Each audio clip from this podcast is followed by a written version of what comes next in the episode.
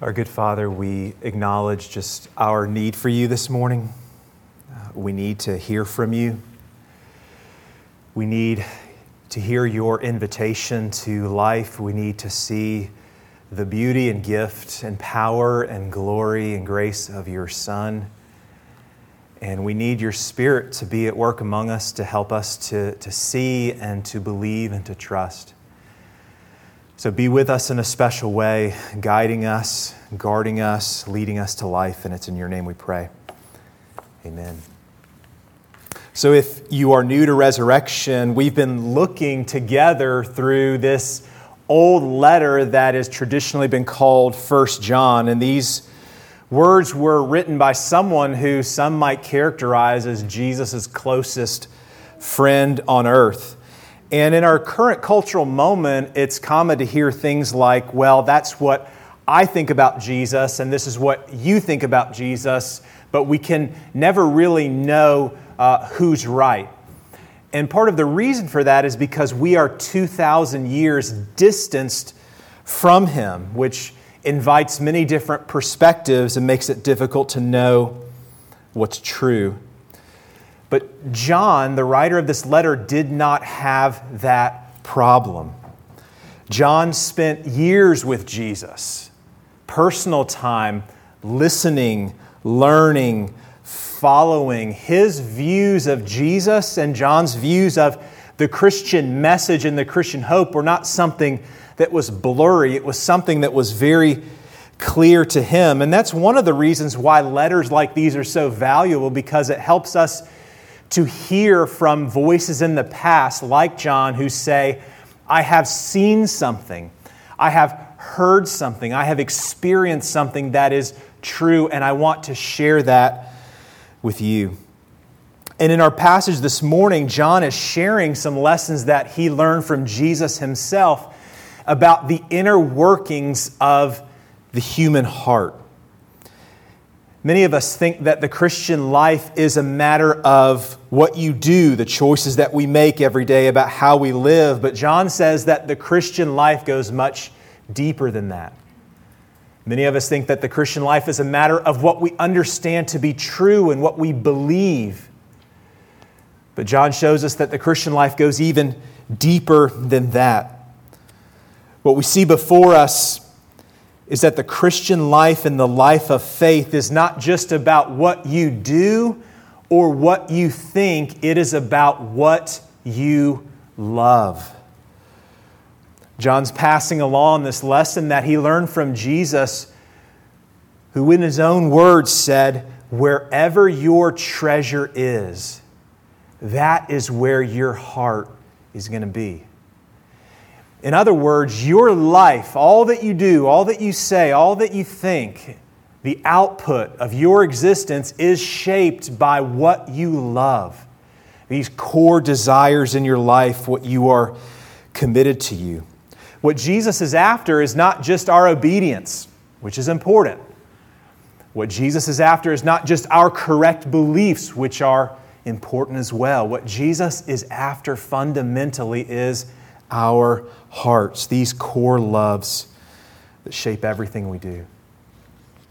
So, what we're going to see in these words is that there are two very different directions that our hearts get pulled in.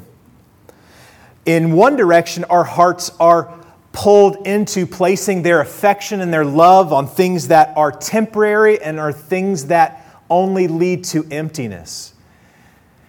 In another direction, our hearts are pulled to something that is lasting and eternal and that leads to fullness. And so, the question that we're going to be considering this morning is not whether or not or if you will love, but what will you love? What will we love? And will what we love lead to life and joy and freedom, or what will, is what we love, will it lead away from those two. And so, what I want to do this morning is, I just, in our time that we have together, I want to, I want to put these two loves next to each other and put that question before us. What is it that we will love? So, this first love we're going to see in verse 15. Short, simple. John says, Do not love the world or the things in the world. Now, that presents us immediately with two very big problems. And the first is connected to this command to not love something. And so, does that rub against this idea that in order for us to be our true selves, in order for us to be our authentic selves, isn't that mean having the freedom to love whatever we want? And so, is a voice that looks at something and says, do not love that or do not place your affections on that, is that something that is squashing freedom, is constraining us in an oppressive and, and dangerous way? Maybe the question comes down to this Does it really matter what we love? Or put it another way, are there things that we can love? Are there ways that we can love that will actually hurt us, that will actually hurt others, and that will lead us away from life? And I think if we all really think about it, we know the answer to those two questions to be yes. We all know that there are things that the human heart is drawn to that are not good for us. So sometimes this can be as small and as trivial as an extra scoop of ice cream. Sometimes it's as serious as this full blown addiction. Sometimes it's cutting corners and paying our taxes. Sometimes it's illicit images or even another person's spouse. Sometimes it's wanting and loving to exact revenge on somebody who has hurt us. And sometimes it's, it's wanting power in order to abuse it, in order to serve our own ends. In all of these, the heart is hooked in some way. The heart says, I want that. I desire that. I love that. Even if it's going to be something that hurts me, and even if it's going to be something that hurts someone else. It's as Emily Dickinson said long ago the heart wants what the heart wants. And so, can it be loving for God to look at us out of compassion and say, Do not put your love on these things? And the answer is yes.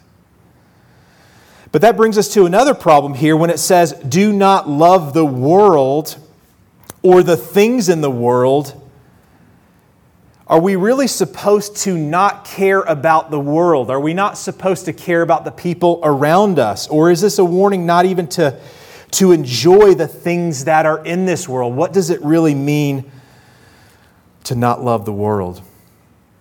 Before we talk about what it does mean, we need to be clear on what it doesn't mean. It does not mean that we are not to love the people that are in this world. John is crystal clear on that in his account of Jesus' life in his gospel. For God so what? For God so loved the world that he gave. There's something about God that looked at the world and said, I love this in such a way that I'm going to give what is most precious to me in order to rescue it, in order to do these people good. So, not loving the world doesn't mean we are disconnected from people in meaningful and loving ways. It also doesn't mean that we're simply to remove ourselves from the ordinary stuff of this world. There was a, there was a group in the early church, they called themselves Gnostics, or were named that by other people because their view was basically God is good and stuff is bad. And so there is kind of a sharp division between the spiritual world and the material world. And it's a good question is what John's saying here is the things that are spiritual good and things that are material are bad. Is he drawing that kind of division? We don't see that in other places of Scripture. So you see James one of the other followers. Every good and perfect gift is from above, from the Father of heavenly lights. He doesn't change. The Apostle Paul, everything created by God is good, and nothing is to be rejected if it's received with Thanksgiving. On Friday night, a bunch of us guys got away for a men's camping trip, and it was a great time. Good people, good food, good weather, a good hike. Time with family and friends, watching a sunset, and enjoying a good meal, doing meaningful work. Is that what John is saying when he says, don't love the things of the world? He gives us some pretty clear direction in the verses that following. He, he describes what it means to love the world in three very specific ways. If you look at verse 16 on your handout, he talks about the desires of the eyes, he talks about the desires of the flesh and the pride of life. I think a good picture of desires of the eyes is just to think about this phenomenon of just scrolling. Scrolling on our phones, but even just scrolling on our phones is a picture of what our lives are so often doing, of just, just scrolling through all that the world has to offer. Uh, recently, I was reading through an article called The Scrolling Soul, and it described it in this way We can shop for whatever we want, we can study any subject we desire, we can gaze at any object accessible through a search bar. And yet, U2's song still rings true. We still haven't found what we're looking for. You're a few clicks away from respected academic journals' grotesque pornography. The tweets of world leaders are calling a loved one, Which way will you choose? This restless, scrolling soul constantly asks, Am I entertained? Am I liked? Am I amused? Your scrolling is not neutral, you are becoming something. Uh, we don't have to have these electronic devices to be scrolling souls. I think that's just what it means to be human. To be looking and looking and, and desiring and, and never having enough. You could see it too in what John describes as the desires of the flesh, this constant pursuit, not just of what goes into our eyes, but of physical satisfaction. Think about how addictions work. We pursue something, we crave something, we get it. We respond in some way, but it's not enough. And so we go back. We need more. Our bodies respond. We need more. And it creates this vicious cycle of going back and forth and back and forth where we find ourselves trapped. And, and God, in His desire to set us free, is pulling us out of that, is, is addressing the deepest parts of our existence in our hearts, speaking into what we love Remember this invitation from the prophet Isaiah Everyone who thirsts, come to the waters, and you who have no money, come buy and eat. Why are you spending your money on what is not bread?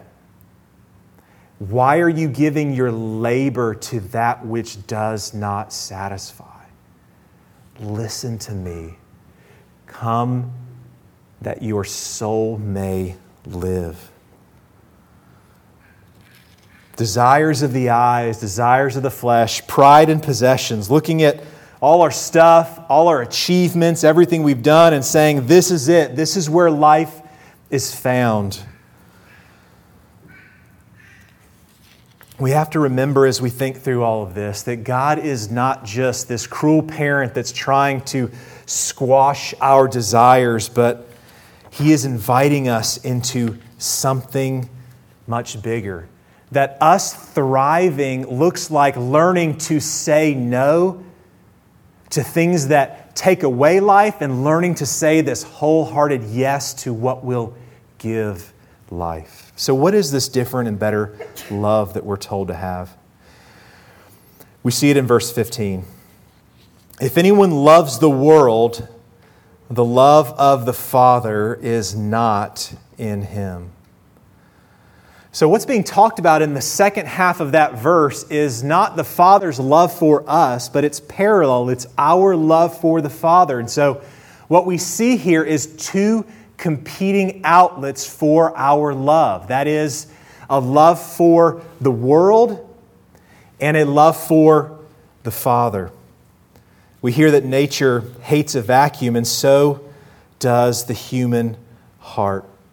Now remember, John, as he's writing, one of the ways in which he tries to make his point to us is by making contrast. John doesn't like to live in the gray. You get the sense of black and white. So we see light and darkness, truth and lies, good and evil. And he's doing that not to say that gray doesn't exist, but to, to draw out the contrast of where our lives are leading. And in doing so, he presents these two very different places in which our love can land. In old westerns, you'll often hear sayings like, This town isn't big, or this town ain't big enough for the two of us. In other words, if you stay here, I'm going to kill you. What John is saying is the human heart is not big enough for both of these loves. One of them is going to squeeze out the other. They don't live together in this perfect, beautiful harmony. They are at competition, at odds with one another. You're either feeding one and starving the other, or feeding the other and starving the one. It's always happening in our lives. And, and John, what he's trying to do out of love for these people that he continually calls his beloved children, his, his dear brothers and sisters, is to say, This is better. Verse 17 the world is passing away along with its desires. John's saying those things will not last. There are things in this world that we are chasing after that lead to emptiness and are temporary. And John is trying to give us something that is so much better. Verse 17 the one who does the will of God abides forever. But here's a question that we all have to ask How do we become a people who choose that better love, that superior love? That's a question that was being asked by a man named Thomas Chalmers in the 1600s, and he preached a sermon on this text. And uh, what I'm about to read is going to be confusing. Uh, it was written by a Puritan almost 400 years ago. So stick with me. I'm going to read it, explain it, and then Jesus is going to give us a much simpler picture of what this looks like. So thank you, Jesus. Here's how we come a people who are marked by love for the Father. He said there are two ways in which we may attempt to displace from the human heart its love for the world. So, how do we displace this inferior love? How do we get it out? He says, either by a demonstration of the world's vanity, so that the heart shall be prevailed upon simply to withdraw its regards from an object that is not worthy of it. In other words, you look at this old love and you're able to see its deficiencies, how it doesn't lead where you want it to go, its emptiness or by setting forth another object, even God, as more worthy of its attachment, so that the heart shall be prevailed upon, not to resign an old affection which shall have nothing to succeed it, but exchange an old affection for a new one. In other words, on this side, you see something that is so much better that your hands and your heart let go of what's inferior in order to say yes. He calls that the expulsive power of a new affection.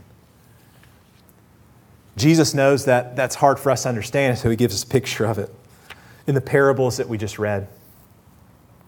He says, The kingdom of heaven is like a treasure hidden in a field, which a man found and covered up. And then in his joy, he goes and sells all that he has and buys that field. Again, the kingdom of heaven is like a merchant in search of fine pearls, who, on finding one pearl of great value, went and sold all that he had and bought that one pearl. In both of these stories that Jesus tells, there is someone who looks at all that they have and they go all in. They sell everything. And you would think that might be a sad or sober moment or they're losing out. But what we read, at least in the first parable, is that this person sells everything with joy, with gladness. How can his selling off and giving up and letting go be this occasion for joy? The simple answer is because each of these know that what they are giving up is of little value compared to what they will gain. This is Jesus saying, This is what the kingdom of heaven is like. When Jesus says, Take up your cross and follow me, it's not just a call to a miserable existence. There is a call to give up, but it's always accompanied with promises of what we will gain. God's not trying to squash our desires, He's wanting to give us something so much better. There's only one way this happens.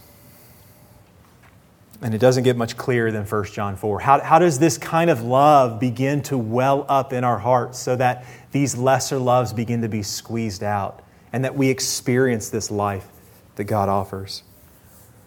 John says it like this We love because he first loved us. As I was thinking about those words, for me, this far removed, having heard them and said them enough, it can. The danger is it becomes a little bit of a spiritual platitude, something I've heard again and again. And I was trying to think of what it might be like for John to write those words. For, for John, who stood by Jesus' mother as his, his Lord, his master, his best friend, was there between two thieves, beaten, bloodied, naked, dying. These, these things we only hear about, he was there and he witnessed it in all its brutality.